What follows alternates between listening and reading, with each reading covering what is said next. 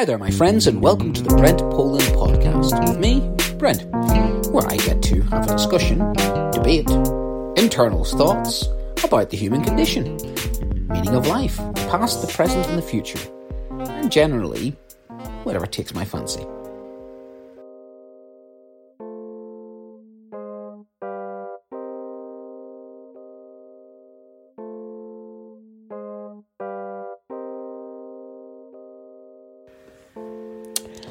Hi, thank you for joining me on my podcast. I'm Brent Poland. Uh, this is Brent Speaks.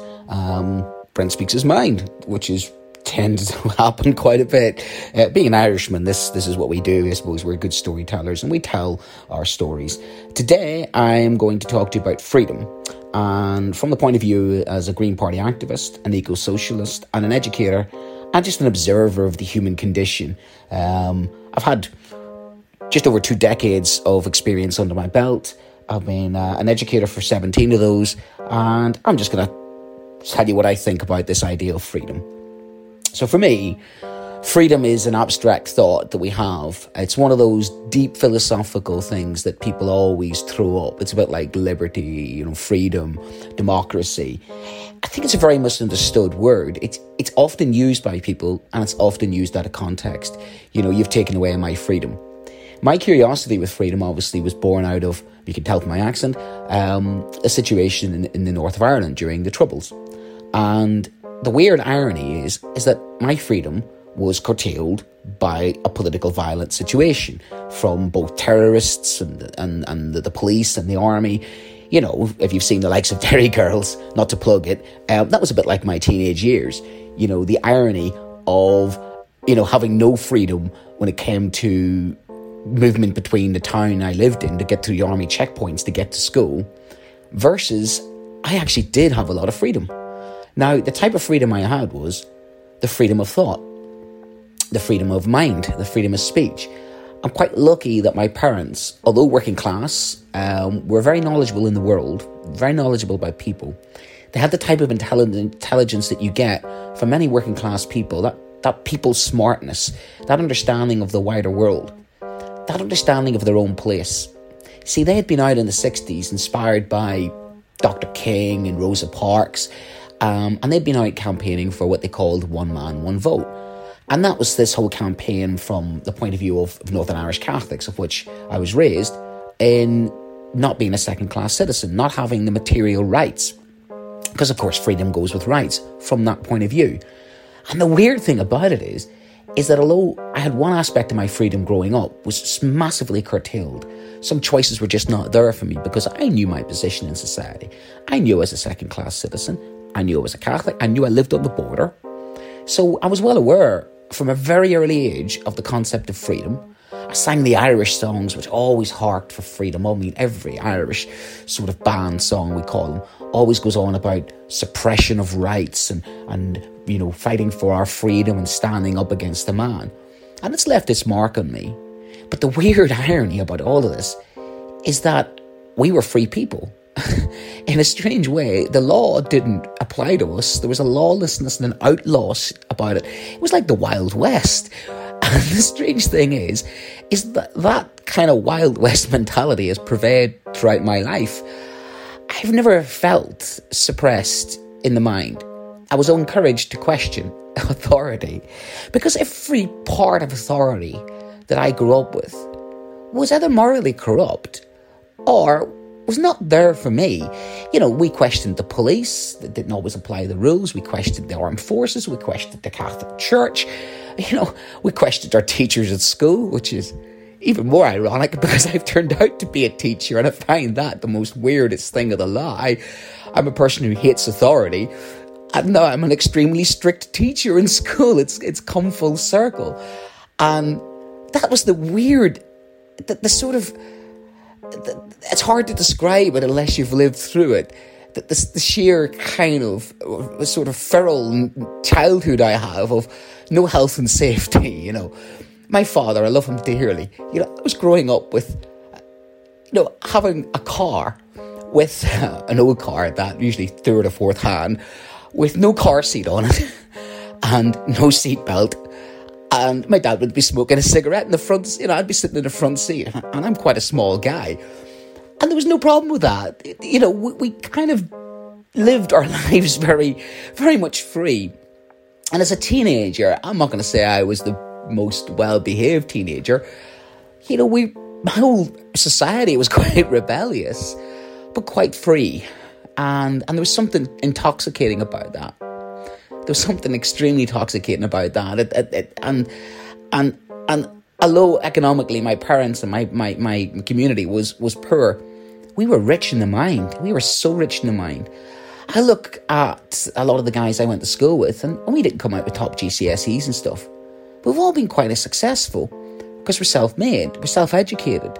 We travelled. I, I travelled to the States when I was 18, which was, you know, so stereotypical Irish guy in New York.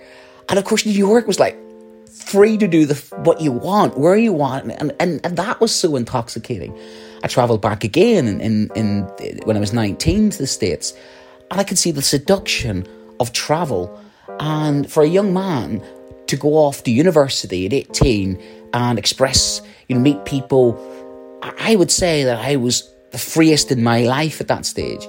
And I followed that up with probably one of the happiest years of my life, which would I would say was uh, my gap year. yeah, such a stereotype of you know the the the academic who goes and travels the world. I got a job at the Olympic Games in Sydney, working for a recycling company and a cleaning company. And, and again, some of the stories, I left with 120 pounds in my pocket, no credit card, no backup plan, no idea, with just the promise of a job of a couple of days' work at the Sydney Olympic Games. And, and so did two of my best friends. And we made a year of it in Australia. We just made it up as we went along. We, there was no plan. There was nothing to stop us doing anything we wanted. It was it was pure addictive freedom.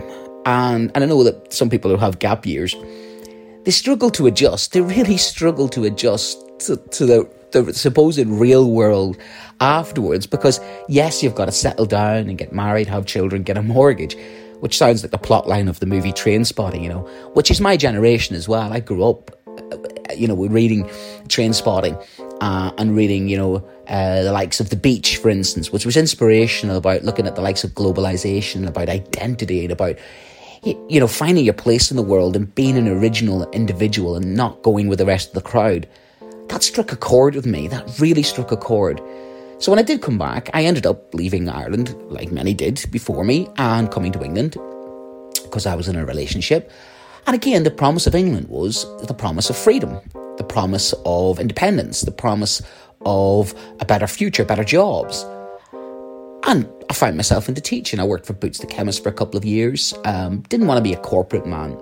I, the, I didn't want to be a corporate man because I didn't want to be a person who was just making money for some people that didn't know me. I wanted my life to mean something. I wanted to give something back. at this deep seated need to pass on what I had experienced and pass on my version of the world a version of the world without fear, a version of the world where where people don't have you know their mind controlled because I was awakened and my mind was awakened. My mind was awakened to the, the possibilities.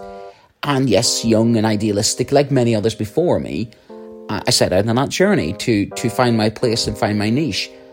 And I'm so so lucky that I got so many individuals telling me for years to, to go be a teacher because I just have that attitude of wanting to to learn, wanting to teach, wanting to pass on knowledge, wanting to pass on wisdom, wanting to help people, and the combination of all those things was teaching. And the first time I did it, I just loved it, and I've loved it ever since. And one of the reasons I love is because it's working with young people. Their minds are amazing. They ask the questions that adults have forgotten. And maybe it is a little bit of that intoxication of being around those minds that are open, not closed, those minds that are incurious, those minds that sometimes, from a question coming from a 12 year old, comes insight and understanding way beyond their years. And, and it is amazing to work as a humanities teacher as well because, you know, I get to teach geography and history, subjects which themselves explore what the meaning of humanity really is. And, and since I've been in education, I've come to a greater understanding that you, knowledge is one thing, but confidence with knowledge creates an understanding. And that, for me, creates freedom. I mean, as Socrates says, to find yourself, you have to think for yourself. And one of the frustrations, of course, within education is that we're teaching mind slaves, teaching kids to pass an exam. I've always prided myself in not doing that. I've always prided myself in trying to create the most courageous students who think for themselves, um, who stand up for what their beliefs are, you know, who are brave enough to express their inner thoughts and not worry what others think. And it's brought me to the realization that, that our freedom, physically, we are more free than we were historically. We, we you know, we are all able to vote. Um, we are now in a situation where, you know, suffragists and suffragettes have done their job. The Peterloo Massacre, the Chartist movement, you know, for hundreds of years, from Magna Carta right through to, you know, the English Civil War, we have a parliamentary democracy. And on paper, we've never had it so good. On paper, we've never had it so good. You know, we have more material wealth, we have more choice. And the weird thing is, is that I feel less free now as a middle aged, middle class father of two who's a teacher than I did as a young, headstrong, reckless kid growing up in the Troubles.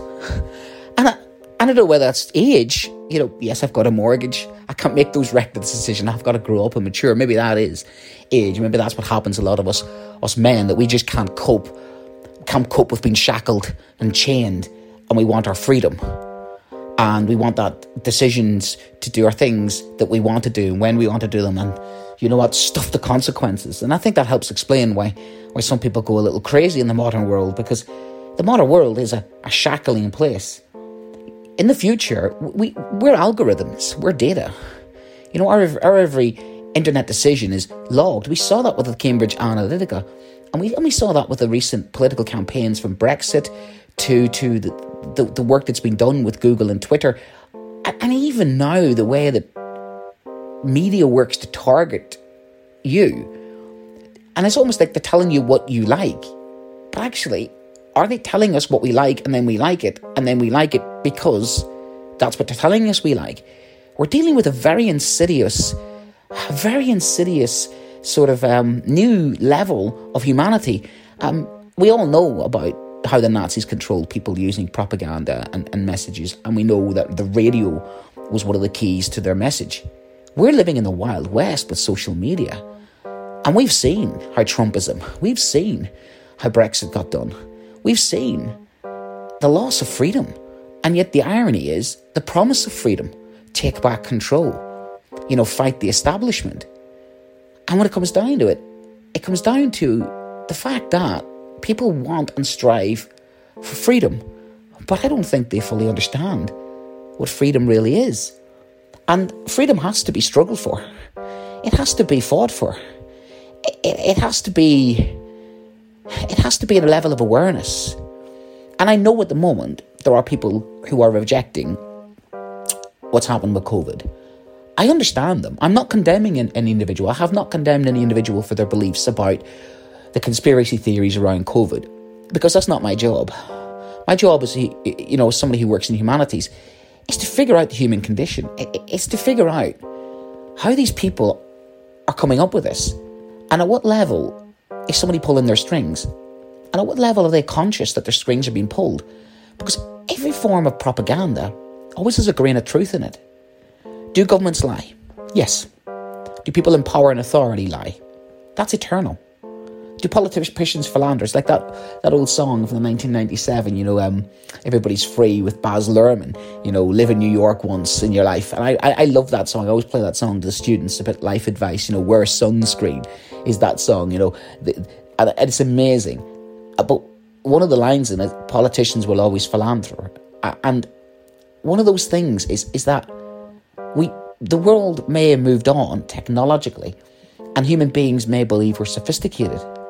But actually, are we living in a feudal system? Are we living with a new level of awareness, a new metacognition, a new higher level of consciousness of control? That much like in the 1930s, the people in, in, in Germany, quite a few of them, were not aware of the insidious nature of Nazi propaganda. but some were.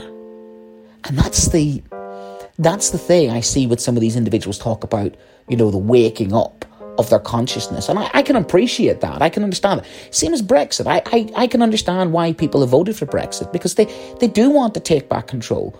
They do want more ownership of their own lives. People do want their freedom.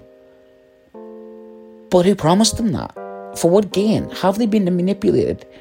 Pointing out to somebody they've been manipulated is not going to work. Because the key to it has to, of course, always be self realization, self actualization. People have to know you can't force things on people. You have to make them, they have to make the decision themselves. I know this as an educator. I give kids choice. I give them the choice of what they want to study.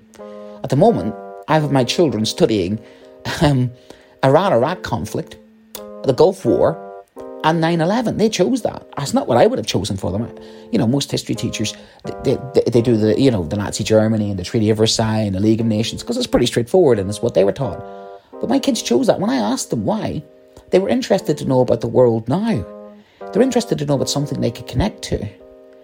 And they're generally interested in it because they have a, a vested interest in it they've made the choice i'm lucky that my students vast majority of them choose the subject that I want them to, to t- teach them. I have a brilliant situation where they want to learn, they want me to teach them, and, and I want to teach them. So I have a very strong relationship and bond with my learners because I'm, they, they trust me. And, and that is not there in a lot of parts of society. The trust is gone. Who is promising your freedom? What do they want in return? What do you have to give up for your freedom? And that's the question. You know, that is the key question.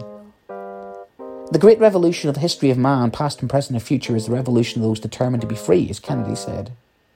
Barack Obama said, My liberty depends on you being free too. And you see, that comes to the Black Lives Matter situation. People often think that freedom, liberty, is a, is a, is a, is a, a fixed pot. And that fixed pot is I have my freedoms, but in order to give somebody else freedom, you have to take from me. That's not necessarily true. I believe the opposite. I, I believe in the more you give people freedoms and the more you give people ownership of those freedoms, real choice, the more you educate them, the more you empower them, the more interest they have. Like the children in my classroom who are motivated because they're motivated to want to better themselves, they're motivated because they want to learn. I'm not their teacher. I often say that to parents at parents' evenings. They thank me for the job I do. And I no, no. I thank them for the job they have done in educating their children, but also I thank the pupil. When the pupil gets the, the exam results, I look at them and I thank them and I say, well done, them. And because it's not on me. I, my driving instructor wasn't to blame when I failed my driving test. That was on me. And I think that the individual freedom, people want the freedom, but they don't want to take responsibility. They don't want to, they, they want to pass off they want the freedom. They want they want they want it, but they don't want to earn it. They don't want what comes with it. With freedom comes responsibility. The responsibility to vote, the responsibility to educate yourself, the responsibility to be an active participant in society. Just saying you want freedom and it's like those people that quote democracy and think that democracy is mob rule, you know, 51% versus 49%. That's not true democracy. True democracy is everybody has a say. True freedom is not the freedom of one group of people over the freedom of others. People like Mandela have said that. You know, some of our greatest world leaders, from Mandela to Benjamin Franklin to, to, to Roosevelt, Edmund Burke, you know, one of my greatest, greatest philosophers who, who made me aware of freedom was J.S. Mill in his book On Liberty. You know, freedom's a balancing act. Freedom is a freedom is something where you don't take too much of it because you have to share it. You, you have to share it. You have to have to understand that other people have freedom too. You have to respect their freedoms, and that doesn't diminish you. That makes you more free. And we're losing that. The tribalism that's been set up, the simplistic binary thinking that we're getting from a politician suits them. It's the classic old statement of divide and conquer. You know, it's the, the breaking of the zero sum game and into a, the constituent parts of winners and losers it's childlike. It's, and, and in fact, it's not even childlike because the children I work with aren't like that. I mean, the only prison is fear. The only real freedom is the freedom from fear. We, we've got to stop fearing. We've got to stop fearing people. We've got to stop fearing other people's freedoms. We have to embrace other people. We have to understand them. We have to not be f- afraid that their freedom does not destroy my freedom. You know, tame birds sing of freedom, wild birds fly, as John Lennon said. I love John Lennon. John Lennon's one of my, my father's heroes, and, and by extension, my father's heroes became my heroes. I mean, as, as, as a Greek philosopher once said, only the educated are free. And that's why I do my job. That, that's why I want to do the likes of this blog. That's why I want to, to, to be a person in politics because it's not my job to tell people what to think. It's not my job to make them like me. It's my job to free them. It's my job to free their minds. It's my job to, to instill them with a sense of confidence, a sense of understanding, not knowledge, but wisdom. You know, not suppression, but empowerment. Man is born free, and everywhere he's in change, Rousseau said. Man is born free, everywhere he's in change. I was born free. It's a thing my parents instilled within me. It's a thing I would have died for the freedom, not of the physical, but the freedom of the mind. The freedom of the mind. And that is the most dangerous, dangerous thing to those in charge.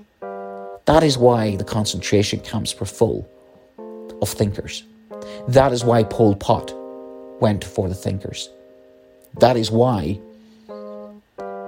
people knew their strength and if people, the masses, understood the, the power they have and become self, more self aware, more wise, then we really truly would be more free.